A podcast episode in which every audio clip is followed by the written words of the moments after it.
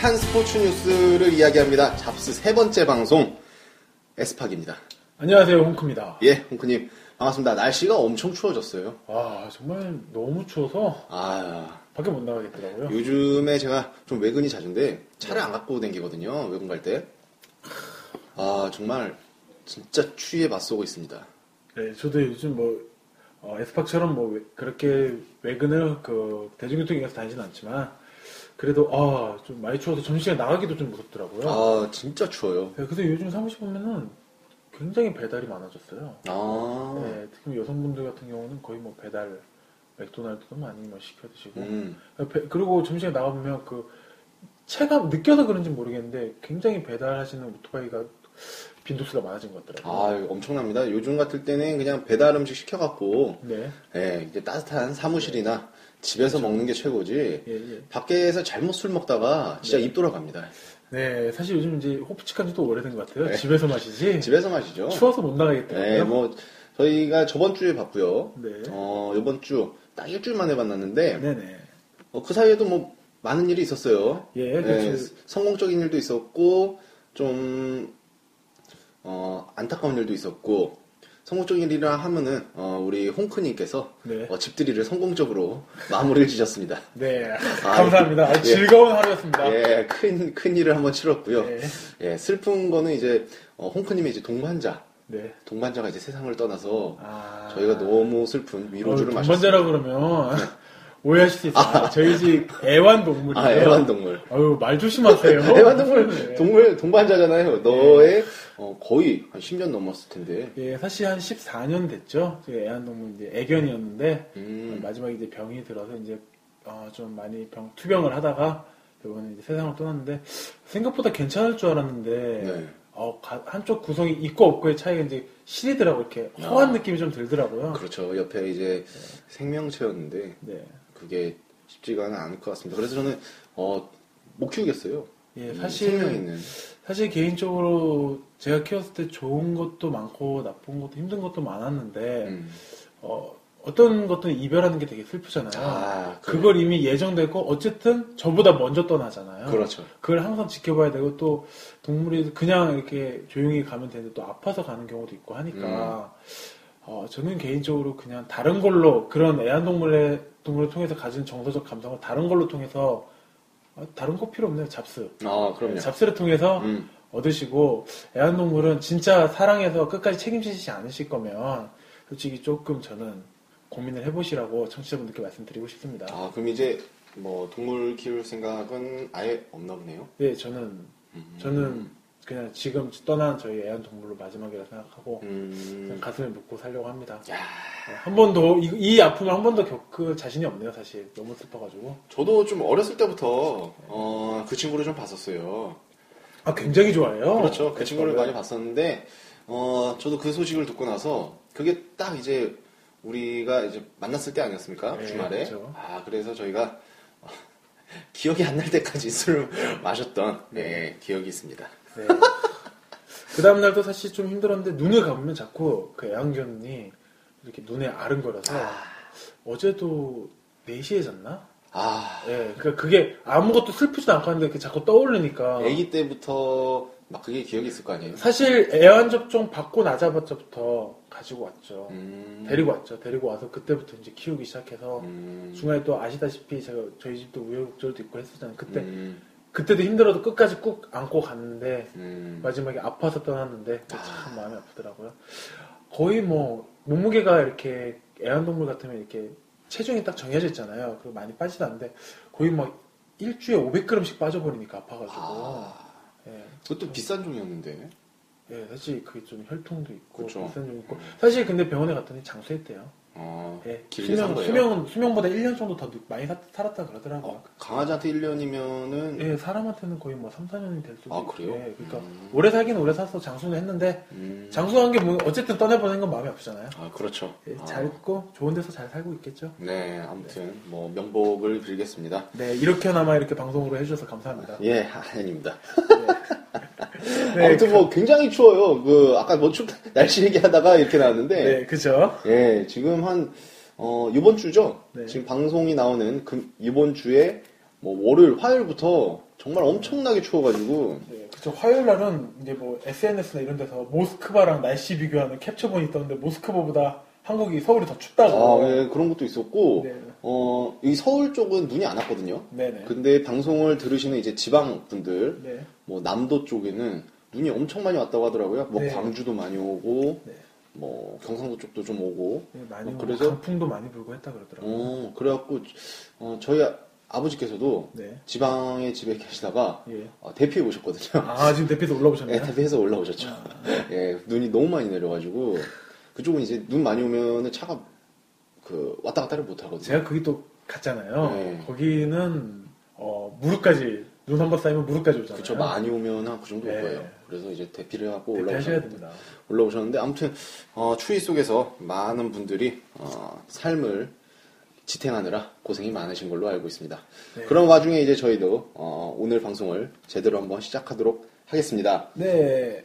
오늘도 한 다섯 가지 뉴스, 네. 핫한 뉴스를 뽑아보셨어요. 네, 일단 저희가 이번에 뽑은 그 데이, 그 뉴스의 기간은 2016년 1월 13일부터 음. 19일간 이제 어, 네이버 다음 네이트에서 어, 사람들이 이용하는 사람 이용자들이 가장 많이 본 뉴스 중에서 이제 어, 소개했으면 소개해드리면 괜찮겠다라는 그런 이슈를 한 다섯 가지 정도 뽑아왔습니다. 네. 지난주에 보통 이제 좀 K리그, 국내 리그나 국내 그 축구 소식을 좀 집중적으로 전달했다면 네. 이번에 또 저희 새로운 맛을 보이기 위해서 또 해외 축구 어, 또 해외 축구를 좀 더 이제 기반으로 좀 베이스로 해서 그렇다고 또 국내가 빠지면 또 재미없잖아요. 그렇죠. 국내 선수 그 선수나 국내 이런 관련된 것도 한두 건 이렇게 음. 엮어서 같이 한 다섯 건 정도의 그런 꼭지를 가져와 봤습니다. 예, 요즘에 또 해외 축구는 아예 시즌이 진행 중이고, 네. 어, 국내 K리그 같은 경우에는 아직 시즌 전이기 때문에 아무래도 기사 양이 네. 어, 훨씬 많긴 많을 거예요. 사실 제가 이제 뭐 에스빵님은 아시겠지만 제가 처음 축구에 입문한 게 저희 피스컵 때 아, 토트넘. 토트넘 어. 예, 그 미친 따발총을 보고 나서부터 그때 에스빵이랑 같이 가서 와 장난 아니라고 네. 그래서 이제 뭐 그때 리옹의 뭐 그렇죠. 그 애쉬양 선수도 소- 소개해주고 그때 빠져서 해축 해외 축구를 참 많이 봤어요. 네네네. 근데 이제 어느 순간부터 에스빵 이제 군대 전역하고 그 전에부터 이제 에스빵님이 이제 상암 경기장을 데리고 가면서 이제 음, 직관의 맛을 알아서 사실은 제가 요즘 좀 해외 축구를 많이는 안 보는 편이긴 합니다. 음, 그래도 뭐 일단은 기본적으로 다 이, 이 정도 내용들은 다 아시면 어디 가서 축구 얘기할 때 빠지지 않는 그럼요. 그 정도 내용이니까 네네. 뭐 충분히 가볍게 듣고 저희 목표는 어디 가서 누가 축구 얘기를 하거나 스포츠 얘기를 했을 때 나도 이 정도는 안다라는 정보를 전달하는 게 목적이기 때문에 그렇죠. 예, 그리고 좀 더 특이하게 클리핑 형식으로 제공하는 게 저희의 어, 방송 시스템이기 때문에 음. 충분히 들으셔도 부담 없으실 거라 생각합니다. 예, 잡스의 어, 많은 스포츠들이 네. 다뤄질 수 있겠지만 가장 기둥이 되거나 가장 중점이 되는 거는 네. 저희가 가장 잘 알고 있는 축구가 될 거기 때문에 지금 그래도 아직 축구 위주로 많이 많이 산재돼. 있어요. 사실은 뭐 요즘 어제 오늘 또 복식 경기에서 탈락했지만 좋은 경기 보였던 정현 선수. 아, 예, 예. 정현 테니스 선수 또 그것도 있고 이영태 선수의 뭐 후계자. 후계자라고 하는 그것도 있고 뭐 농구도 요즘 이제 한창 물 올라서 이제 가고 있잖아요. 그렇죠. 예, 농구 얘기도 할 수도 있고 많은데 일단은 저희가 베이스가 잘 털 수 있는 게 축구기 때문에 네. 축구부터 예. 하고 이제 또 어느 기회 되면 이제 또뭐 전달해 드릴 수 있겠죠. 또 저희가 다 UFC도 매니아예요. 아, 그렇죠. 네. 너무 좋아요. 점심시간에 점심 안 먹습니다. 예. 너무 좋죠. 예, 그런 경기도 이제 또 뽑아서 소개해 드릴 수 있는 기회 있으면 소개해 드리면 좋을 것 같습니다. 네, 알겠습니다. 그럼 이제 본격적으로 한번 시작해 볼까요? 예, 본격적으로 어, 다섯 가지 기사를 살펴보도록 하겠습니다. 네, 우선 첫 번째로 지금 가장 이제 유럽 축구에서 가장 이슈가 되는 두 개, 두 명의 감독, 음. 감독 얘기와 이제 플러스 알파 해가지고 이제 하나를 준비했습니다. 네네. 어, 가장, 제 생각에는 가장 이슈가 되는 지금 감독인, 어, EPL의 이제 히딩크, 첼시 히딩크 감독. 어, 그렇죠. 그리고 이제 프리메라 리그의 어, 레알 마드리드의 지단. 아, 이 지네딘 두 지단. 감독의 이제 두 소식을 좀 전달하고자 합니다. 네. 먼저 어, 첫 번째는 이제 골닷컴. 네. 골닷컴에서 이제 제공한 그 작성한 기사고요. 히딩크 4위 첼시의 현실은 EPL 생존이다. 어, 이런 얘기를 했습니다. 이제 그러면 이제 거스 히딩크 감독이 프리미어리그 4위권 진입을 노리기 전에 강등권으로부터 자유로워지는 게 우선이다. 음, 굉장히 현실적인 제안을 했습니다. 사실 음, 무리뉴 감독이 이제 많이 좀 그때 많이 힘들다가 이제 떠나게 됐죠. 그렇죠. 예, 근데 이제 무리뉴 감독이 이제 떠나고 나서 이제 누가 될 것이냐라는 노, 논의, 마- 논의가 많았는데 음. 결국 히딩크 감독이 됐고요. 음, 어, 히딩크 감독이 됐을 때 지금 현재 그 부임하고 나서 6경기를 치렀는데 2승 3, 무 음, 일단은 6경기가 이제 무패인 거는 사실이나 썩 그렇게 좋은 지금 경기 그 성적이나 경기력은 아직은 아닌 것 같습니다. 네. 네, 그 한, 한때는 지금 이제 프리미어리그 16위까지 추락했다가 최근 다시 14위까지는 올라왔는데 좀 더 이제 올라가야 되지 않나라는 생각을 합니다. 네. 히디그 감독은 이제 인터뷰에서 우리는 4위 토트넘과 격차가 승점 12점 차나 난다. 음, 당연히 우리는 상위권 도약을 목표로 할 것이다. 그러나 비현실적인 기대를 할 생각은 없다.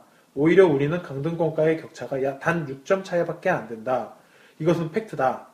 우리는 매일매일 온 힘을 다해 노력해야 한다. 당장은 프리미어리그 생존 경쟁이 우리의 현실이다. 라고 설명을 했습니다. 네. 아, 이게 참 첼시가 우여곡절이 지금 많죠. 많은 네. 팀이고 작년 챔피언답지 못한 경기력으로 아, 하다가 그 수장인 무리뉴 감독이 어, 경질되는 그런 순간까지 맞이했는데 그 후임으로 이제 히딩크 감독이 돌아오면서 네. 어, 선수 장악을 어떻게 할 것이냐 이게 네. 굉장히 화두가 됐었어요. 네네, 그쵸. 예, 모리뉴 감독이 항상 한 2년, 3년 차 징크스가 있기 때문에 그쵸. 예, 그게 좀 힘들었는데 선수 장악력에서 히딩크 감독만한 감독님이 없기 때문에 히딩크를 어, 데려온 것 같은데 히딩크 감독은 또 이제 코치로 네. 드록바 선, 선수죠. 드록바 선수를 이제 코치로 데려오려고 예, 굉장히. 노력을 하고 있죠. 어, 노력을 하고 있는 거고 이 첼시를 망쳤던 이 주범들, 그쵸. 예, 주범들이 누구냐 빨리 색출을 해라. 네. 예, 많은 팬들은 그거를 원하고 있을 텐데 아직까지는 제대로 드러나진 않고 심증만 있고 네. 아직 물증이 없는 상태죠. 네. 누군 것 같아요?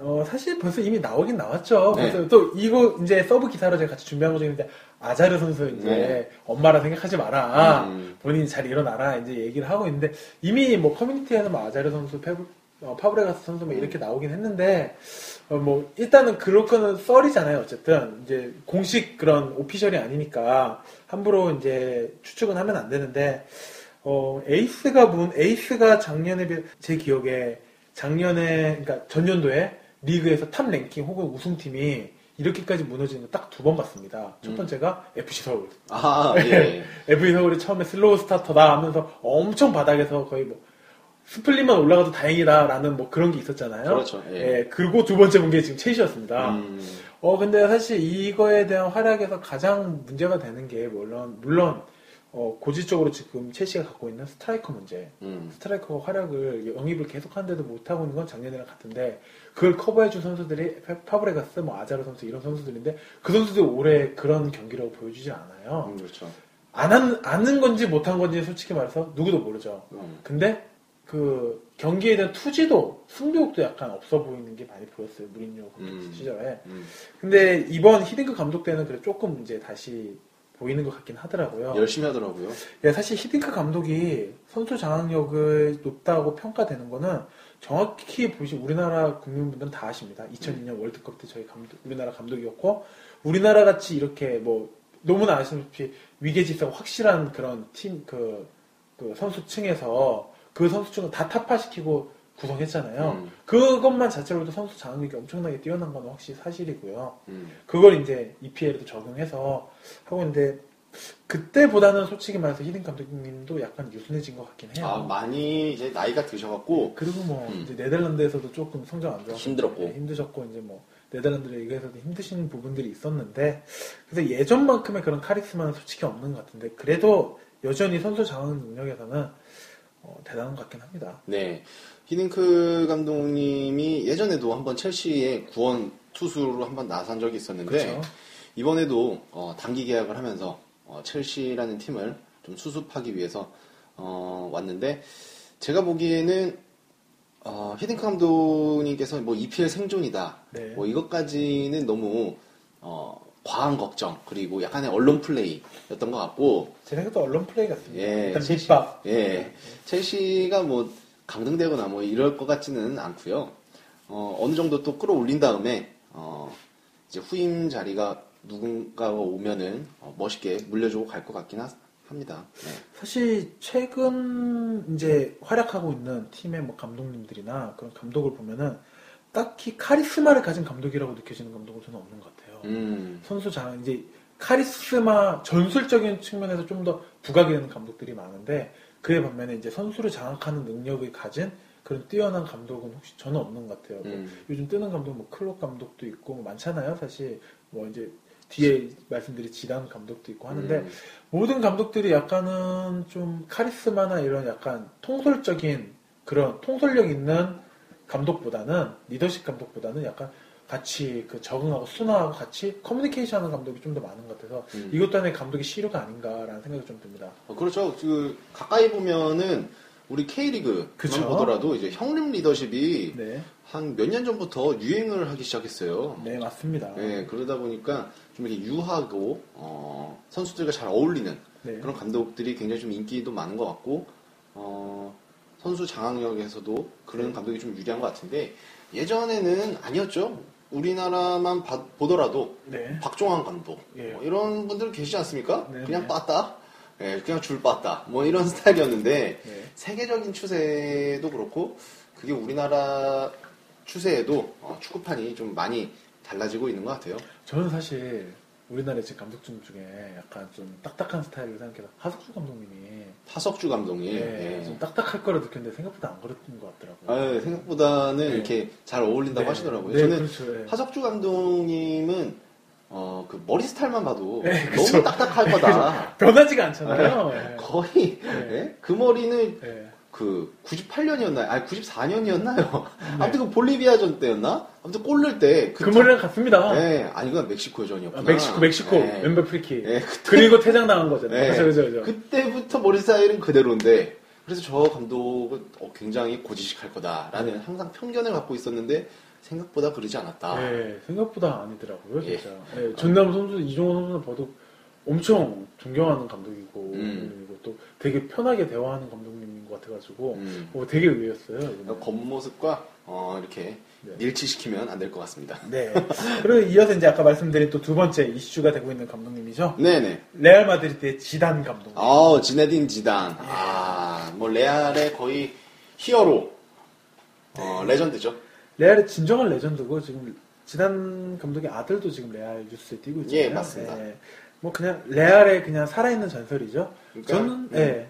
어, 베니테즈 감독을 맨 처음에 네. 어, 시즌 초에 선임했을 때는 많은 사람들이 그랬거든요. 지단을 감독으로 올리기 위한 어, 그냥 발판일. 뿐이다. 그랬는데 그 발판이 너무 빨리 네. 무너지다 보니까 지단 감독이 시즌 중반에 이렇게 들어오게 됐습니다. 사실 저는 올해 좀 마무리 깔끔히 하고 내년에 이제 지단으로 넘어가는 그런 체계가 아닐까 그렇죠. 싶었는데 음. 어, 생각보다 너무 빨리 이제 지단이 감, 지단의 갈라티코가 오기 시작한 것 같아요. 네. 네, 그래서 이 뉴스는 이제 인터풋볼, 인터풋볼 이제 매체에서 나온 기사고요. 네. 지단의 첫 번째 갈라티코, 포그바 원한다. 이적료 1억 유로 이상. 아, 1억 유로면 제가 간단하게 뭐 계산을 해보더라도 뭐 한 1,300억 정도가 되는 것 같은데 네, 어마어마한 돈이네요. 네. 포그바 선수 정도면 뭐 근데 지금 현재 가장 핫한 S급의 미들급 선수니까 뭐 음, 레알에서 투자하는 거면 뭐 레알은 항상 갈라티코 정체를 갖고 있지 않습니까? 그렇죠. 네. 그리고 지금 어, 지단의 그 말이 통할 수가 있는 게 지단이 부임하고 나서 네, 어, 공격력이 엄청나 엄청나거든요 지금. 네 맞습니다. 뭐 첫 번째 데뷔전이었던 데포르티보전도 그렇고 네, 이번에 희온전도 그렇고 네 맞습니다. 어, 다섯 점을 넣었어요. 네, 어, 네. 희용 경기에선 거의 뭐 근데 공격수 BBC 라인 다 넣었잖아요. 다그 넣었습니다. 제가 알기로 베일 한 골, 벤제마 두 골, 호날두 두 골. 음. 이렇게 다섯 골, 5대 1로 거의 뭐 그냥 가다놓고 공격했죠. 네, 뭐 굉장히 네. 화력을 뽐내고 있고 네. 어, 지단 감독으로 바뀌고 나서 그 네. 효과를 톡톡히 보고 있는 것 같은데 네. 지단 감독의 첫 번째 목표는 이제 포그바다 네, 뭐 이런 그렇죠. 말씀인데 어, 포그바 선수도 가장 존경하는 예. 어, 선수였던 분이 또 지단이라고 항상 이야기를 하거든요. 예, 이게 뭐 또, 프랑스인들이고 하고 네, 이게 또 기사에 언급됐어요. 어, 지단이 이제 지난해 포그바는 모든 것을 갖췄고 음, 환상적인 선수다.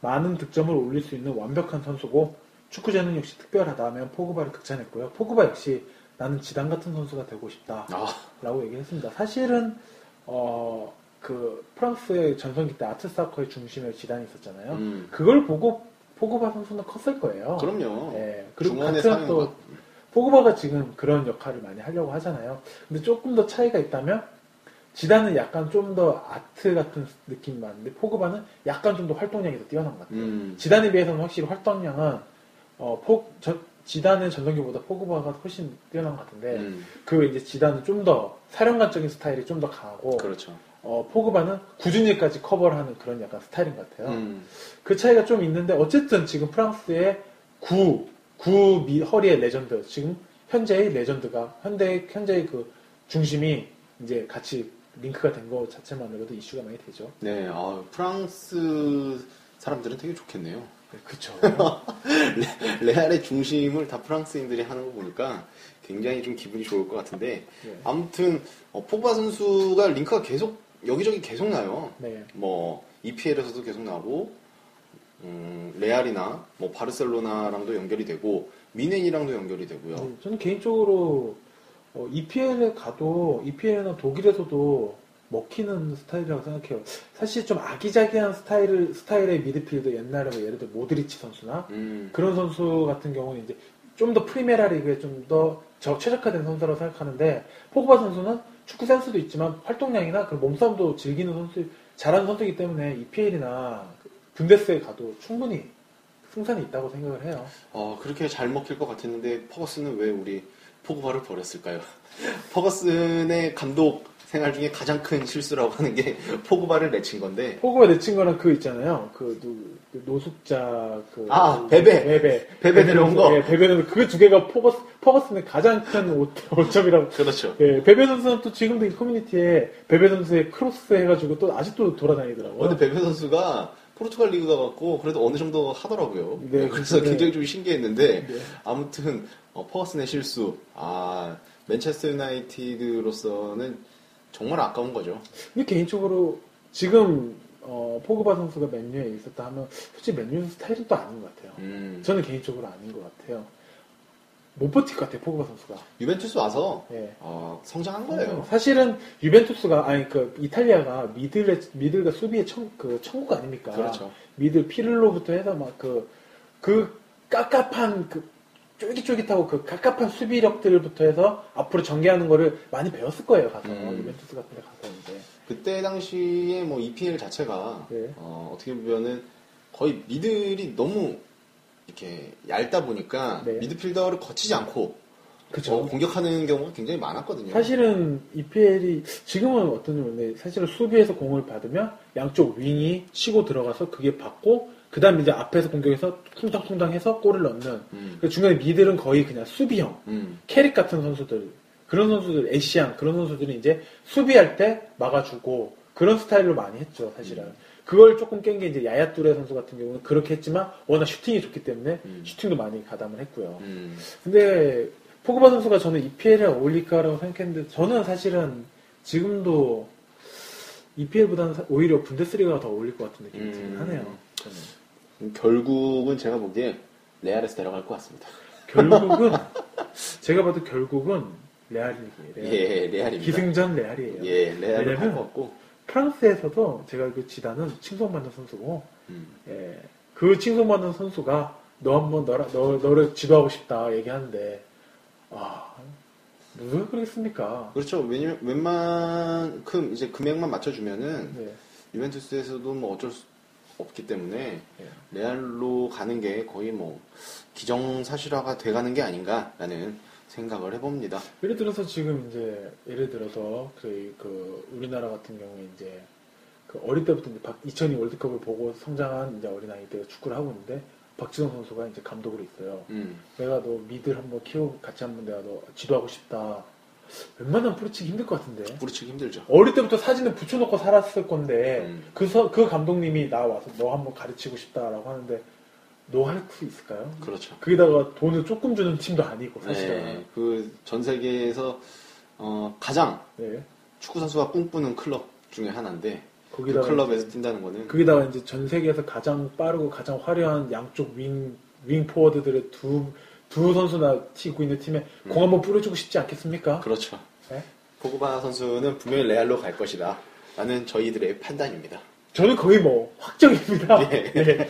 가지 않을까 뭐 특별하게 갑자기 뭐 이민 정책이나 뭐 아니면 뭐 취업 비자가 나오지 않는 이상은 음. 가지 않을까라는 생각을 합니다. 예, 네. 그렇습니다. 그리고 또 첫 해잖아요. 감독 첫 해는 레알이 팍팍 밀어줍니다. 또. 그럼요. 예. 원하고는 다 지단은 굉장히 많이 밀어줄 것 같아요. 왜냐면은 레알 쪽에서 레알 마드리드 쪽에서 조금 이제 바르셀로나를 굉장히 좀 부러워했던 것 같아요. 네, 그렇죠. 바르셀로나의 이제 펩이 네. 올라왔을 때나 지금 엔리케 감독이 하는 거 보면은 이제 레전드들이 감독으로 올라와서 굉장히 좀 잘하는 케이스이기 때문에 그렇죠. 레알 마드리드 입장에서도 그런 걸 좀 해보고 싶었을 거예요. 네, 맞습니다. 그래서 이제 지단을 어, 감독 교육을 계속 시켰던 거고 네. 지금 올려서 어, 팍팍 밀어줄 거라는 추측을 할 수 있는 거죠. 제 생각에는 그 최소 1년 동안 성적이 안 나오더라도 굳이 지단의 그런 뭐 이런 감독직에 뭐 떨어지고 올라가고 그런 문제는 없을 것 같아요. 네, 사실은. 그럴 것 같습니다. 레알 팬들도 절대적으로 지지하고 있고요. 음. 사실은. 예. 기대가 큽니다. 예, 뭐 레알의 지단, 아 멋있네요. 네. 감독 잘할 것 같아요.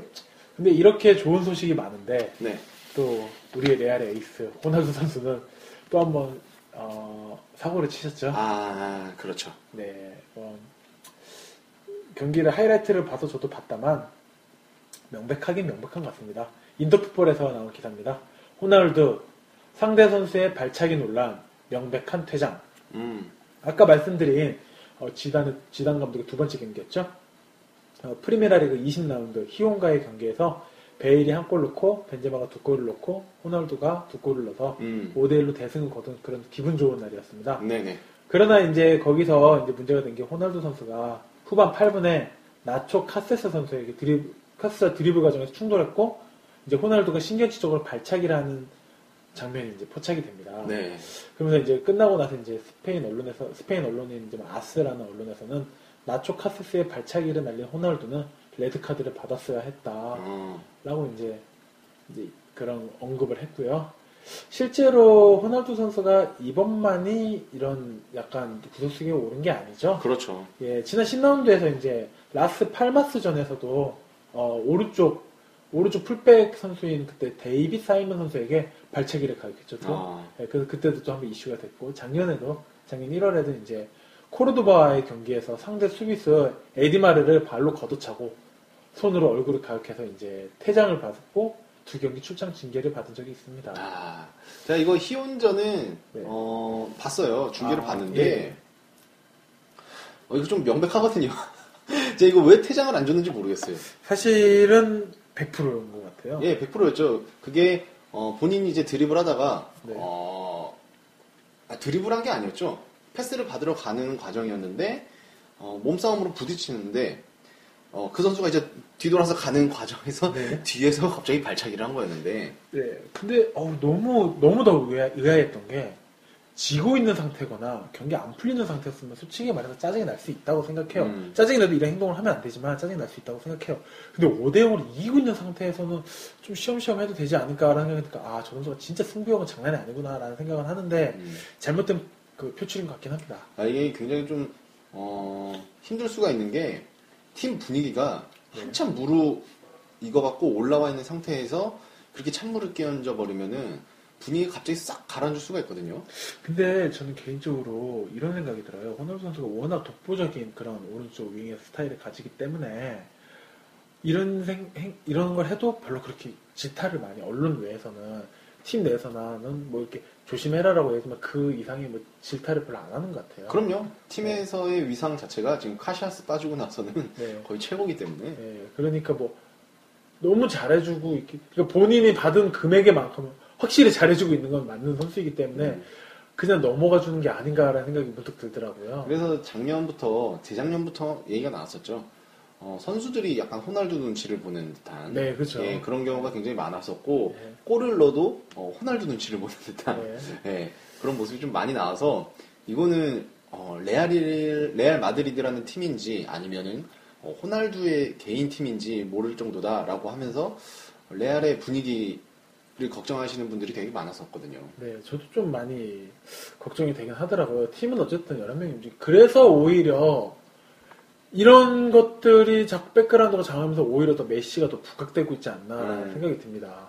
처음에 왜냐면 그 네이마르 오고 그때 MSN이라는 이제 그런 약칭이 만들어지면서 특히 그 S 네. 선수가 성격이 굉장하잖아요. 그렇죠. 과연 호흡할 수 있을까 했는데 그 두 선수가 더 포텐을 올려놔 버렸어요. 메시 음. 선수가 있음으로 인해서 음. 그거는 이제 비교가 좀 많이 되는 게 아닌가라는 음. 생각이 듭니다. 근데 개인적으로 호날두 선수 스트레스 많이 받을 거예요. 뭐만 하면 자꾸 비교당하니까. 그렇죠. 원래 호날두 선수가 메시가 없었다면은 네. 세계 그냥 원탑이었는데 네. 항상 메시가 있다 보니까 이게 2인자 이미지가 너무 세서 또 발롱도르도 또, 또 뺏겼죠, 사실. 예, 오롱도르잖아요. 이번에 네, 메시가. 오롱도르, 예, 그쵸. 오롱도르인데 어, 메시 선수는 이제 그런 거에 관심이 없는 것 같아요. 네. 그런 거에 관심이 없고 그냥 축구하기를 그냥 지- 즐겨하는 선수인 것 같은데 네. 이제 호날두는 항상 이제 약간 그 압박감이 네, 좀 그쵸. 있어가지고 그런 승부욕이 좀 잘못 표출되는 게 아닌가 예, 그렇게 좀 보고 싶습니다.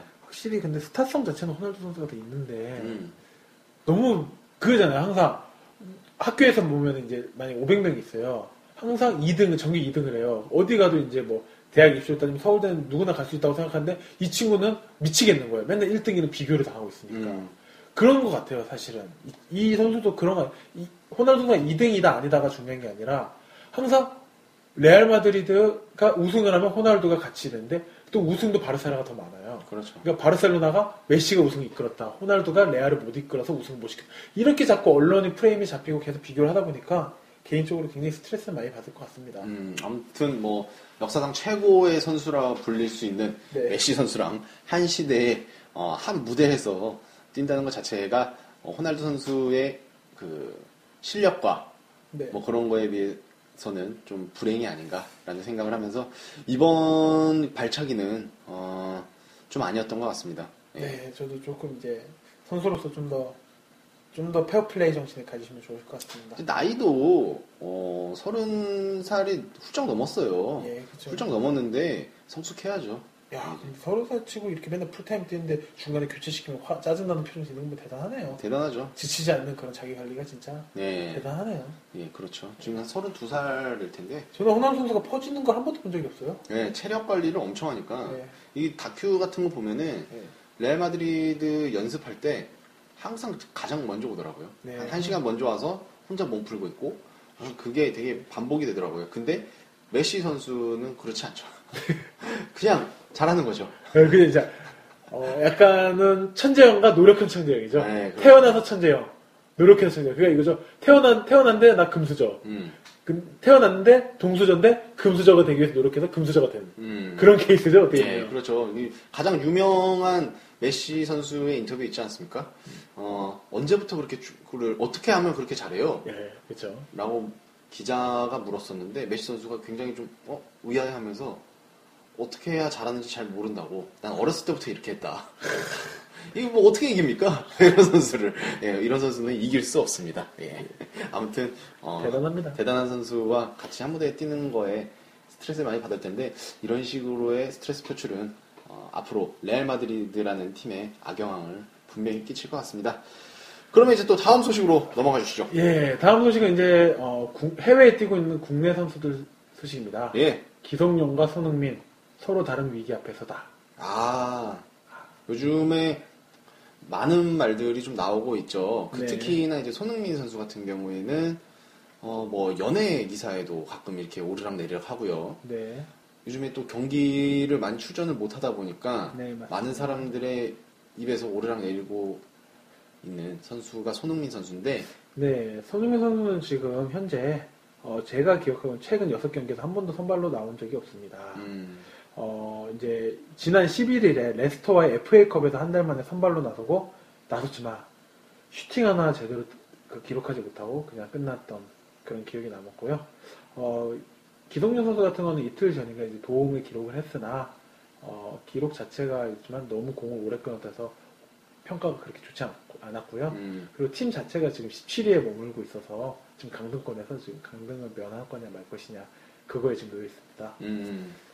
그 위기의 두 남자라고 했는데 확실히 좀 그 분야가 좀 다르죠. 네. 기성용 선수 같은 경우에는 이제 확고한 주전 자리는 보장돼 있는 선수고 어 거의 뭐 중원에서 네. 자기가 본인이 리딩하는 게 굉장히 지금은 익숙해졌는데 손흥민 선수 같은 경우에는 경기 자체를 못 나오는 거죠. 그러니까 토트넘은 잘 나가는데 손흥민 선수는 못 나오는 거고 예, 그 기성용 선수 같은 경우에는 본인은 잘하는데 잘하고 있는데 이제 팀 자체가 강등권으로 그 꽂혀 있는 거고. 개인적으로 또 불안한 건 손흥민 선수인 것 같아요. 그렇죠. 예. 기성용은 만약 강등되면은 분명히 여기서 오퍼 들어와서 또 EPL에 잔류할 가능성이 높습니다. 음. 왜냐면 풀 경기를 어쨌든 스완지가 지금은 강등권이지만 어쨌든 그래 중위권은 항상 유지했던 팀이잖아요. 음. 거기서 지금 풀 주전을 하고 있으면 그리고 공격 포인트도 중간중간 이제 계속 쌓고 있고 하면은 그렇죠. 예.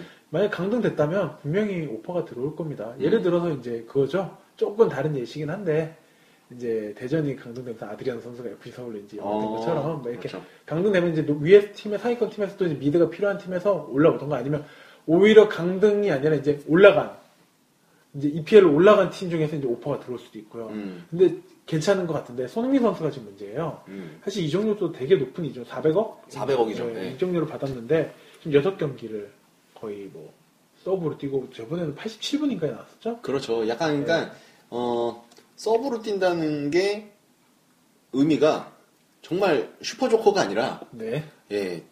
굉장히 이제 선수가 예. 없을 때나 뭐 이렇게 네. 시간 때우기용으로 나온다는 게 가장 큰 문제인 건데 네. 어 이게 또 연예 기사랑 계속 겹치면서 네. 사람들이 그러는 거죠. 막 와, 여자를 좋아하다 보니까 뭐 그런 식이다. 뭐 이런 이야기들이 많이 나오고 네, 좀 이미지가 많이 안 좋아졌어요. 예, 이번에 그 애프터 스쿨 있지 않습니까? 네. 그 유소영 씨인가요? 네, 네. 거기서 또 이슈가 됐었죠. 아, 유소영 씨는 어, 그날 아니 그때 그 기사가 터졌을 때 네. 사귄다는 기사가 터졌을 때 어, 인정을 했는데 그때 이제 손흥민 측에서는 아무 말이 없었어요. 네. 그래서 어, 자연스럽게 인정한 거 아닌가 했는데 결별설이 나오자마자 결별했다라는 기사가 나오자마자 손흥민 측에서 어, 입을 열었죠. 사귄 적도 없다. 그쵸. 그냥 아는 누나다. 뭐 이런 식으로 하면서 유소영 씨를 두 번 죽이는 예, 그런 어, 언론 플레이를 보여줘서 많은 사람들이 좀더 어, 손흥민 선수를 어, 질타하는 눈으로 바라보고 있는 게 아닌가라는 생각이 듭니다. 손흥민 선수가 좀 아직 24살이잖아요. 한창 연애하고 싶을 나이긴 맞긴 맞아요. 음, 근데 오히려 이게 너무 주변에서 통제를 시켜버리니까 음. 오히려 더 힘들지 않은가라는 생각도 듭니다. 사실은 음. 연애 건전하게 하면 좋은 거라고 저는 생각을 하거든요. 그렇죠. 예. 예. 그렇게 따지면 뭐 우리나라뿐만 아니라 전 세계에서 20살, 20대 초반의 선수들 중에서 연애 안 하, 연애 다 안 하는 것도 아니잖아요, 사실은. 그래서 손흥민 선수 같은 경우는 지금 한, 반은 한국 정서고 반은 분명히 외국 정서를 가지고 있을 거예요. 본인도 되게 힘들 거예요, 어떻게 보면. 한국 언론 눈치도 봐야 되고, 해외, 해외 언론 눈치도 봐야 되고, 해외에서 여자친구 만드는 건 일도 아니고, 그게 뭐가 문제냐 하는데, 한국만은 그게 터지면 난리가 나고, 음, 그럼 또 이제 아버지 입장에서는 또 커트를 하실 수밖에 없고, 음, 그러니까 엄청나게 힘든 상황일 것 같은데 지금 위치에서는 그런 걸로 흔들리면 안 된다는 거죠. 음. 지금 에스방님 말씀대로 지금 지금은 확고한 주전 자리를 깨차는 게 먼저잖아요, 사실은. 음. 그리고 실제로 감독이 원하는 거는 골을 넣지를 원하는 게 아니라 해리 케인은 도우는 서 약간 섀도우나 그런 약간 윙포드 느낌을 바라는 것 같은데 또 약간 손흥민 선수가 레버쿠젠도 있을 그 한국에서 국가대표팀 약간 에이스 놀이 좀 약간 많이 했잖아요. 음, 그래서 약간 그게 조금 적응이 안 되는 것 같은 느낌도 들긴 해요. 음. 그리고 레버쿠젠에 있을 때랑 지금 토스템에 있을 때랑 어떤 분이 이제 비교해 놓은 거를 인터넷에서 본 적이 있는데 네. 공이 없을 때의 움직임이 너무 떨어졌더라고요. 아. 이게 공이 없을 때에 공을 받으러 가는 움직임이나 네. 어, 공을 찾으러 가는 움직임이 예전에 한참 그 몸이 음. 올라왔다고 판단되는 레버쿠젠 때의 모습이랑 너무 차이가 나다 보니까 이 폼이 너무 떨어진 거 아니냐라고 우려하시는 분들도 하기 많고 싫으셔서 그런가? 약간? 그러니까 음. 레버쿠젠은 내가 잡으면 내가 시원하게 때려도 아무도 뭐라고 하는 사람이 없고 내가 패스하고 싶으면 패스하고 있는데 여기서는 자꾸 해리케인한테 밀어줘라 그리고 확실한 주전 스트라이커가 있으니까 음, 뭐 레버쿠젠도 키슬링 선수가 있긴 했지만 그래도 해리, 해리케인만큼의 존재감은 아니었잖아요. 음. 그러니까 자꾸 밀어줘라 하니까 나도 골 넣고 싶은데 공 잡아서 뭐하나 이런 생각을 좀 가지시기도 하나? 그런 것도 있을 거고 부담도 있는 거죠. 이제 조금 네. 뛰니까 그 사이에 많은 걸 보여줘야 되거든요. 네, 네, 그 그죠. 사이에 많은 걸 보여줘야 되니까 최대한 어, 체력을 본인이, 아꼈다가 어, 본인이 이제 해결할 수 있는 그런 네. 위치로 뛰어가는 거죠. 네. 공을 받을 수 있는 위치가 아니라. 그러다 보니까 이제 그 off the ball이라 그러죠. 네. 공을 안 갖고 있을 때의 움직임 자체가 굉장히 이제 동선이 동떨어져 버리는 게 아닌가. 그 욕심이 어, 나- 자기도 모르게 나오다 네. 보니까 어, 골 포인트를 만들 수 있는 네. 그런 위치로 뛰다 보니까 어, 평범하게 움직일 수 있는 그리고 폭넓게 움직일 수 있는 그런 상황에서도 좀 욕심을 내서 어, 움직이다 보니까 이게 움직임 자체가 너무 예전보다 좀 떨어지는 게 아닌가 뭐 그런 생각도 좀 해봅니다. 저는 어, 우리나라 선수가 외국에 갔을 때 높게 평가되는 게 한 세 가지 정도라고 생각해요. 음, 첫 번째가 외국 선수가 가지지 못한 성실함과 loyalty, 충성 팀에 대한 충성심 같아요. 음. 그건 어떤 나라 선수보다 우리나라 선수가 대단하다고 생각해요. 그리고 두 번째가 양발을 편하게 쓸 수 있다는 거. 아 그렇죠. 예. 예, 외국 선수들이 외국 선수는 한 발에 뛰어나면 한 발에만 집중을 하지만 우리나라 선수들이 일단 좌우는 무조건 다 쓸 수 있고 그 다음에 이제 자기 주특기 발을 개발하는 건데 음, 그렇기 때문에 양발 양발 쓰고 안 쓰고 차이가 크잖아요. 많죠. 예, 특히 농구 같은 데도 보면 왼손 레이업과 오른손 레이업의 차이가 엄청 큰 거죠. 아, 예. 것이 양발 쓸수 있는 그리고 세 번째가 국내는 어릴 때부터 약간 학원 축구가 지금까지는 학원 축구가 있기 때문에 공이 없을 때도 안 뛰면 감독한테 맞거나 혼나요. 음. 그래서 그 공이 없을 때 그 움직임이 엄청나게 활발했는데 그게 세계가 과연 장점이라고 그걸 가장 특화된 선수가 지금 현재 현재 그리고 은퇴했지만 박지성 선수라고 생각하거든요. 음. 저는 양발 다 쓸 수 있고 성실하고 불평 불만이 있어도 참고 음, 그리고 공이 없을 때 움직임이 공이 있을 때 움직임만큼의 움직임 보여주고 음. 근데 지금 보면 어, 좀 위치마다 다르겠지만 기성용 선수 같은 경우는 일단 양발을 기본적으로 다 씁니다. 음. 패스할 때도 그렇고 다 쓰고 생각보다 움직임 활동량이 적다고 하지만 키포인트에 항상 들어가 있어요. 움직임이. 그럼요, 예. 예, 그런 게 있고 뭐 이청용 선수 같은 경우에 지금 많이 좀 폼이 떨어져 이제 올라오긴 했지만 이, 이청용 선수 같은 경우도 전방 압박도 해주고 하지만 그에 비해 손흥민 선수가 지금 아까 말씀하신 대로 짧은 시간에 보여주려고 체력을 안 배하는지 모르겠지만 조금 그런 모습 좀 덜 보여주지 않나라는 음. 생각이 좀 듭니다. 네, 그렇죠. 이게 어, 몸값이 본인이 비싼 거를 알 거예요. 네. 400억이면은 굉장히 높은 몸값으로 그 네. 토트넘으로 그리고 EPL로 넘어온 건데 그만큼을 보여줘야 되기 때문에 그런 부담감에 좀 어, 움직임이 많이 좀 떨어졌다라고 어, 믿고 싶습니다. 네, 예. 어찌됐건 토트넘 자체가 너무 잘 나가고 지금 주전들이 너무 다 잘해주다 보니까 네. 손흥민 선수가 비집급 들어갈 틈이 좀, 좀 적은. 거죠. 네. 예, 그렇게 생각을 하고 어, 열심히 훈련해서 빨리 주전 자리를 어, 꿰찼으면 좋겠습니다. 네 이제 마지막 소식 전해드리겠습니다. 네. 아시아 축구 소식입니다. 네, 축구 굴기 중국 리우 올림픽 진출 실패 망신살. 아, 최근인데요. 네, 최근 이게 중국이 이제 3전 전패를 했잖아요. 예, 대한민국은 이제 1위로 올라가고. 예, 저희는 어, 아, 우리는 네. 그 2승 1패로 네. 아 2승 1무죠. 2승 음. 1무로 조 1위로 올라갔고 네.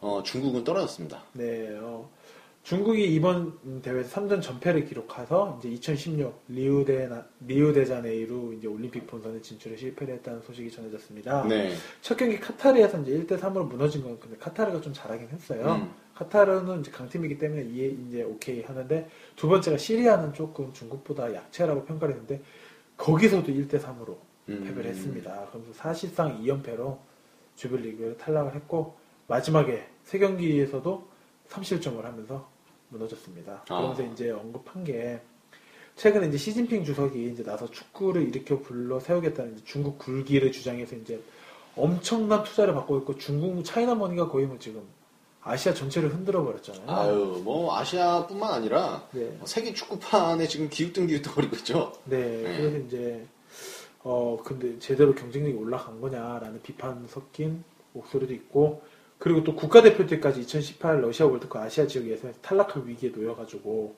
본선 진출도 힘들 예, 힘들 것으로 전망되고 있는 상황이라서 지금 중국 축구가 지금 너무 내실보다는 외실에 집중한 게 지금 이제 보이지 않나 음, 그런 모습이 좀 보이고 있습니다. 사실은 23세 미만은 아직은 국가대표 팀이 그러니까 프로팀에 속해 있는 선수가 많이 없기 때문에 이해는 하지만 국가대표 경기력마저도 잃어버리면 이제 사실은 차이나머니에 투자한 C리그에 투자한 차이나머니가 효과를 아직 못 보고 있다는 거죠. 음, 어, 지금 중국 리그에 굉장히 유명한 선수들이 있죠. 네, 뭐 이제 연변에는 이제 어, 국내 선수들이 많죠. 하태균, 윤빛가랑 김승대 선수가 다 네. 지금 포진해 있고요. 항저우에는 안타르 선수. 음. 예, 뭐 안타르 선수는 이제 레, 그 레바논 선수인데 네. 이 선수는 이제 거의 국민 영웅 취급받는 그쵸. 선수예요. 네. 네. 그 정도로 레바논에서는 칭송받는 선수인데 어, 중국 그 항저우로 갔던 거죠. 네, 그리고 이제 호주의 스피라노비치 선수도 이 선수는 이제 주전 국가대표 네, 주전 국가대표. 수비고요. 그리고 이제 저희 많이 아는 구두현세 선수도 이제 아. C리그에 뛰고 있고요. 네,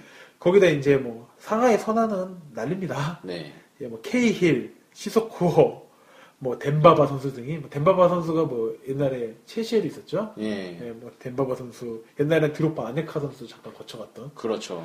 예, 이런 선수들이 K리그에서는 이- 이중 선수 한 선수만 오면은 아마 관중이 쭉 올라갑니다. 아, 흥행에 굉장히 성공하죠. 예, 이번에도 아마 어 그때 한- 저번 그 방송 때 말씀드렸잖아요. 그 반페르시 네, 오면은 네. 다 전주 가겠다고. 예, 그렇죠. 난리죠. 예, 그랬었는데 그리고 뭐 이제 뭐 또 기안, 콩카 선수는 이제 뭐 아- 우리나라에서도 워낙 기- 그 아침에서 많이 붙었던 선수라서 음. 유명해졌고 뭐또 광주에는 감독이 스콜라리 예, 감독입니다. 감독이 스콜라리 감독이고 거기는 이제 막 호빙류 선수가 네. 뭐 한 6개월 정도 뛰고 네. 지금은 이제 다시 브라질로 돌아갈 거다 뭐 네. 이런 얘기를 하고 있는데 네. 아무튼 뭐 호빙류 선수도 왔었고요. 네. 어, 기존에 있던 뭐 굴라트 선수나 네. 뭐 굉장히 좀 유명한 선수들 그리고 몸값 비싼 선수들이 굉장히 좀 많이 왔었고 네. 아까 그 상하이 상강 말씀을 하셨는데 거기에 우리 김주영 선수가 뛰고 있는 팀이거든요. 아, 맞습니다. 예, 그 팀인데 이번에 루니한테 한 1,300억 네. 맞아요. 네, 저도 기사 봤어요. 예, 그거를 요구해서 굉장히 좀 화제가 됐던 팀이기도 하고요.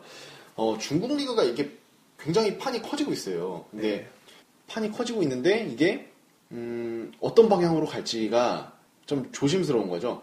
네. 그러니까 아시아의 EPL이 될 수도 있는 거고요. 네. 그리고 한때 바람이 많이 불었던 사우디아라비아가 될 수도 있는 거고. 네, 맞습니다. 그래서 이 그 중국 축구가 어디로 흘러갈지 그게 되게 좀 궁금할 것 같은데 어, 홍크님이 봤을 때는 중국의 C리그 그리고 이제 중국 축구가 네. 같이 어떤 식으로 발전을 해가 나갈 것 같아요.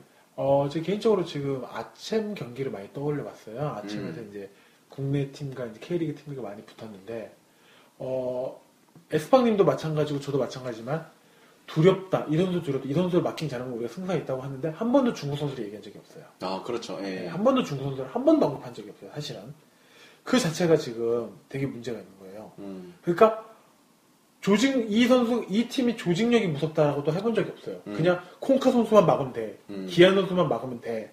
하지만 J리그랑 붙을 때는 달라요. 음. 팀 전체를 막아야 된다고 생각을 하고 얘네가 너무 공격적이니까 오히려 수비를 내렸다가 역습으로 가야 될 거야 라는 얘기를 하거나 혹은 얘네가 윙이 약하니까 우리는 윙으로 차두리 선수나 이런 선수가 윙을 깨면 가- 자연스럽게 중간에 센터에 공이 몰리고 슈팅을 때릴 것이다. 음, 그런 얘기를 많이 나눈 적이 있어요. 음. 그건 봤을 때 지금 어, 중국 국가대표팀이 고전을 하는 이유는 어, 조직력이 올라가지 않았다고 저는 생각을 해요. 음, 조직력이 올라가면 자연스럽게 그 선수들이 몸에서 같이 중국 선수와 그 유명한 뭐 기안 뭐 이런 그 S 그 top class 선수들이 같이 움직이면 같이 그 플레이를 배울 거거든요. 음. 근데 지금 제가 생각하는 게 앞으로 공만 밀어주면 되는 거예요. 음. 그럼 알아서 세 명에서 알아서 우당탕탕해서 골 넣고 이기는 거예요. 사실은 음. 지금 상대에서 물론 수비적인 측면에서는 예전보다 좀 더 확실히 강해진 것 같아요. 수비는 왜냐면 C리그에서는 그 선수를 막아야 되니까. 그렇죠. 예. 근데 공격과 mid가 강해졌냐? 그거 솔직히 저는 아직은 무리라고 생각해요. 이게 되게 그러니까 아이러니한 것 같아요. 그 저번 시간에도 저희가 말씀을 드렸었는데 어, 국가대표의 가장 큰 뿌리는 네, 그 자국 리그라고 하잖아요. 네 맞습니다. 근데 자국 리그에서 그 외국인 선수들이 너무 이렇게 뛰어나 버리면은 네. 자국 선수들이 크지 못할 것이다라는 게 네, 어, 어느 정도는 입증이 된 게 EPL 같은 경우에도 자본이 EPL로 집중이 되다 보면 그렇죠. 어, 되게 부작용이 좀 많았어요. 참 지금도 많죠. 네, 사실은. 지금도 많고 어, 초반에는 또 더 많았었고 지, 그 현재도 한 거의 10년 넘게 어, 자국 선수가 득점왕을 못 하고 있거든요. 예 네, 맞습니다. EPL조차도 네. 뭐 우리가 흔히 아는 뭐 루니 선수나 네, 아까 말씀해주신 뭐 해리케인 선수 뭐 이런 선수들이 뭐 계속해서 나오긴 합니다만 어, 그 선수들이 리그의 완전 탑급이라고 하기에는 또 되게 애매한 거죠. 그렇죠. 네, 득점왕을 한 번도 못했거든요. 네, 왜냐면 뭐 드롭바 선수도 있었고 네. 이제 타국의 선수들이 너무 뛰어난 활약을 하다 보니까 자국 선수들이 못 큰다. 그래서 규제를 해야 된다. 이게 또 그 잉글랜드 축구협회에 어느 정도의 일리 있는 주장이기도 한데 네. 그러니까 중국도 약간 그런 것 같아요. 그 자국 선수들이 클 수 있는 환경은 아니지만 그 리그 전체 의뭐 흥행이나 뭐 이런 거는 올라가다 보니까 이게 되게 아이러니한 거죠.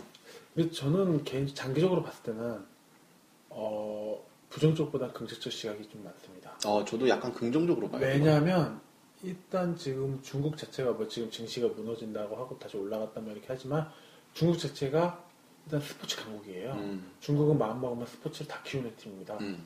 예, 일단 예를 들어서 농구 같은 경우는 이제 중국이 아시아 탑이죠 거의. 뭐. 아, 그럼요. 예, 중국이 아시아 탑이고 뭐 야오밍 선수 같은 경우는 진짜로 그 올라가서 그 NBA에서 뛰기도 하고 지금 지금 대학교 선수 중에서도 엄청나게 뛰어난 선수들이 꽤 많다고 하더라고요 음. 중국에.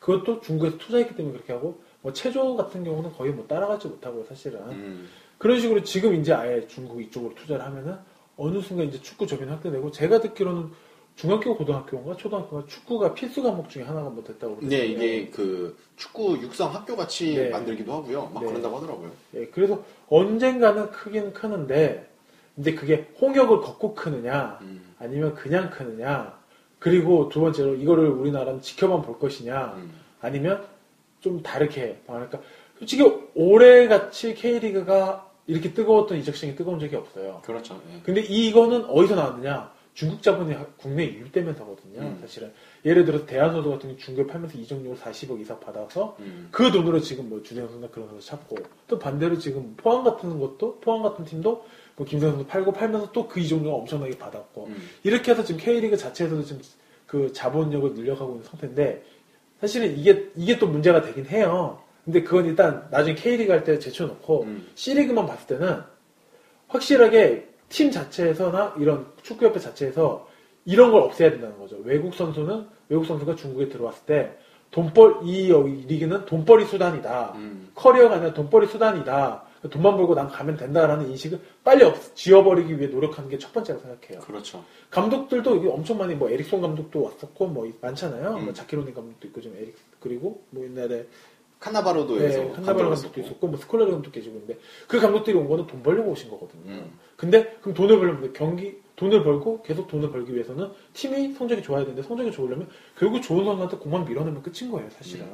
그리고 좋은 선수가 골 넣고 틀어 막으면 되는 거예요, 사실은. 음. 그렇게 해서 이- 우승만 하면 끝이잖아요, 사실은. 음. 근데 그게 아니라 이제 돈벌이 수단이 아닌 다른 옵션을 제기하, 제기하거나 예를 들어서 지금 어, 좀 조- 되게 긍정적인 얘기를 하는데 국내 슈틸리케 감독님 같은 경우는 정말 그 밑에 리그 하부 리그부터 유소년 축구까지 다 보러 다니시잖아요. 그러면서 언급도 하고 조언도 하고 컨퍼런스 참석하고 이런 거를 뭐 좀 이런 장치를 좀 마련하면 훨씬 시리즈가 빨리 성장하지 않을까라는 생각이 듭니다. 음, 뭐 예를 들어서 방학 때나 그 휴식기에 유소년 축구를 한번 열어서 훈련을 한번 특훈을 한번 하는 그런 걸 뭐 옵션으로 제안을 하던가 음, 그것만 있어도 어린 선수들한테는 큰 그게 성장 발판이거든요. 그렇죠. 예 그런 식의 좀만 장치만 마련된다면 저는 C리그가 더 무서워질 거라고 생각을 하고 음, 언젠가는 중국 리그가 이제는 정말 한중 일이 진짜 같이 막 피터지게 이제 막 더비가 생기는 그런 날이 오지 않을까 생각을 합니다. 음, 저는 어, 비슷한 생각인데 이 기사에 달린 댓글이 진짜 굉장히 많았거든요. 네. 근데 굉장히 많았는데 그 와중에서도 그럴 줄 알았어. 뭐 이런 반응이 있지 않습니까? 네. 어, 중국 뭐 이- 짱게 네. 뭐 이런 네. 그러면서 비하- 비하면서 뭐 그럴 줄 알았어 하는데 어 그래도 니네는 안 돼. 뭐 이런 식의 네. 댓글들이 굉장히 많았는데 그건 되게 우리 스스로를 되게 자위하는 거예요. 네. 어, 자기 위안을 하는 거죠. 그렇죠. 어, 우리나라는 뭐 조직력이 갖춰져 있고 네. 우리나라의 선수들이 뛰어나기 때문에 니네는 안 돼. 뭐 이렇게 생각을 하는 건데 이렇게 유명 선수들 그 다음에 이렇게 자본이 많이 들어가고 많이 교육을 하고 어, 더 많이 훈련할 수 있는 여건이 생기면은 이거 뒤집히는 거 순식간이거든요. 예, 순식간이기 때문에. 이거를 굉장히 그 우리 입장에서는 어, 우리 스스로 위안을 하는 것보다 이거를 굉장히 경계해야 되는 거예요. 그 그래야 이제 중국이 지금 뭐 우리를 뛰어넘는다. 네. 리그 자체도 뛰어넘는다 라고 약간은 말할 수 있는 게 지금 광저우가 2연패거든요. 네, 맞습니다. 광저우가 아시안 챔피언스 리그 2연패를 해버리기 때문에 어, 굉장히 좀 약간의 위기라고 생각을 합니다. J리그는 특별히 더 그렇고요. 지, 네. J리그는 지금 자본도 어떻게 보면 빠져버렸기 때문에 엔화가 감소되면서 그렇기 때문에 J리그도 굉장히 위기라고 하는데 우리나라도 이렇게 그 커져가는 중국 리그만 보면서 어, 국가대표 팀의 경기력만으로 우리 스스로 위안을 하기에는 너무 좀 위험하지 않나 위험 단계가 오지 않았나라는 생각을 하면서 어, 물론 이게 중국 연령 대표팀 그다음 국가대표팀이 좀 부진할 수 있긴 하지만 네. 이게 어느 순간부터는 확 치고 올라올 것 같다는 느낌이 계속해서 들거든요. 저는 개인적으로 그 가장 크게 드는 게 어, 일단 땅이 넓잖아요. 그러면 지역 기반이 일단 지역 기반 음, 스포츠는 지역 기반이 무조건 돼야 됩니다. 음, 지역 기반을 가지고 있어요. 그리고 지역 기반에서 지금 가지고 있는 유일한 지역 간의 팀 그 스포츠 중에 하나가 축구예요. 음, 관중이 거의 100%꽉 차요 항상. 음. 이미 여기서부터 인프라는 꽉 차 있어요. 이미 다 성성이 돼 있어요. 그래서 작년에 그 저희가 많이 접할 수 있었던 게 연변 FC가 네, 진짜 미친 듯한 그 팬들의 충성심, 네, 그죠. 좀 약간 소외받은 그 지역 아닙니까? 그쵸. 연변이라는 곳이. 예. 예, 그러다 보니까 이제 조선족들이 진짜 미친 듯한 지지를 받으면서 네, 어, 그 지지 속에서 굉장히 큰 자본들도 들어가게 되고 이번에도 어, 국가대표급이죠 윤빛가람 선수나 김승대 선수 뭐 이런 선수들이 막 다 들어가지 않습니까? 네. 그런 거 보면은 이제 지역이 굉장히 어, 지역화가 잘 돼 있구나라는 거를 네. 느꼈거든요. 원래 지역화가 잘 되게 가장 먼저 스포츠 팀이 성장한 첫 번째잖아요. 음. 미국이 그래서 스포츠 발- 산업이 더 발전했다고 그렇죠. 하거든요. 거기다 지금 우리나라 같은 경우는 2002 월드컵 때 한번 제대로 축구의 발판이 있잖아요. 음. 여기서 제가 보기에는 중국이 이 상태에서 월드컵 한번 개최하잖아요. 음, 그러면 엄청납니다. 진짜 성장이 엄청날 그럴 거예요. 것 같아요. 예, 진짜 엄청날 거예요, 진짜. 중국이 지금 투자하고 있는 자본의 몇 프로만 더, 1%만 더 이쪽으로 축구로 투자하잖아요. 거의 뭐, 아시아 시장은 이미 아마 월드컵 한 번 개최하는 것도 솔직히 전 시간 문제라 생각하거든요, 중국이. 음. 그거 개최하는 순간 이제 아마 엄청나게 발전이 나, 되겠죠. 그렇죠. 월드컵을 기점으로 해서 어, 그 개최국의 축구가 발전하는 거는 네. 이때까지 뭐 봐온 예, 이게 다- 기정사실한데 네. 중국 같은 경우에는 이제 땅도 넓고 뭐 민족들도 여러 민족이 섞여 있기 때문에 네. 이렇게 스포츠가 발전, 지역 발전을 할 수 있는 어, 확률이 굉장히 높죠. 그리고 아, 보세요. 뭐 예. 와, 티벳 FC. 와, 얼마나 난리 나겠습니까? 티벳 FC. 그렇죠. 예, 한- 뭐 그런 식으로. 거기다 또 지금 생각해 보시면 전 세계에서 인구가 가장 많은 나라잖아요. 이쪽 선수 중에 좀만 선수가 성장해서 진짜 실력을 좀 갖춘 선수가 이제 나타나고서 성장해서 나온다면 지금 어린 선수 중에 그 선수가 EPL에 스카웃이 돼봐요. 그 선수는 그냥 뛰는 것 자체가 그냥 돈이에요. 그렇죠. 그 선수 한 명을 해서 그 구단이 먹고 살 수도 있어요, 사실은. 아, 이런 동팡저우 예, 뭐 그렇죠. 위력을 보세요. 예. 근데 그때는 진짜 유니폼용 선수였는데 선수라는 평이 많, 호평이 많은데 진짜로 이제 실력이 좋아서 박지성 선수처럼 많이 뛸 수 있고 아니면 기성용 선수로 붙박이 주전이 된다고 생각을 해보세요. 음. 중국 리그는 그때부터는 정말 감당 안 될 정도의 성장이 일어날 겁니다. 네. 진짜 예. 굉장히 어, 무서운 성장을 할 것 같은. 사실 잠재력이 엄청. 많은 지금 그런 리그인 것 같아요. 음, 근데 그 잠재력은 원래 터지기 전에 항상 그런 과도기가 많잖아요. 그렇죠. 그래서 과도기에서 그 죽으면 포텐이 안 터지고 끝나는 거고 거기서 성장하면은 그 이제 완전 포텐 터지는 거고 그 똑같은 것 같아요. 학생 중에 이제 뭐 어릴 때 초등학교 때 영재다 공부 잘하는 애들 이제 사춘기 오면서 그걸 버티고 올라가면 진짜 포텐 터서 공부 잘하는 학생이 되는 거고 음, 공부로 따지면 이제 거기서 이제 사춘기 와서 엇나가면 이제 어릴 때 포텐은 어릴 때 포텐으로 남는 유망주인 거고요. 음. 예, 뭐 그런 거랑 똑같이 C리그도 그렇지 않을까 싶네요. 지금. 네, 지금 뭐 굉장히 여건은 좋습니다. 네. 그런 여건 속에서 이제 중국 축구가 어떻게 발전해 나갈지 어, 보는 것도 굉장히 배 아프지만 지켜봐 분명히 지켜봐야 되는 상황인 것 같습니다. 네. 어, 저희가 이제 다섯 가지 어, 뉴스를 말씀을 드렸는데 어, 벌써 한 1시간 정도가 훌쩍 지난 것 같습니다. 네. 어, 축구 얘기하니까 뭐 금방금방 지나가는 것 같은데 어, 아무튼 오늘 저희가 준비한 그 뉴스 이번 주에 가장 핫했던 뉴스 다섯 가지는 어, 다 말씀을 드렸고요. 어, 그 밖에 좋은 뉴스들 있으면은 저희가 또 다음에 또 소개를 해드리도록 하겠습니다. 네. 네, 그리고 이제 K리그가 개막을 한 두 달, 한 달 반 정도 냅두고 있는데, 야, 굉장히 요즘 지루합니다, 저는. 예, K리그가 또 이제, 어, 개막이 되면은 좀더 어, K리그에 관련된 풍성한 인기 많은 기사들을 저희가 좀 가져오도록 하겠습니다. 네. 네, 그러면은 여기서 저희는 마치도록 하고요. 세 번째 잡스 방송은 마무리를 짓도록 하겠습니다.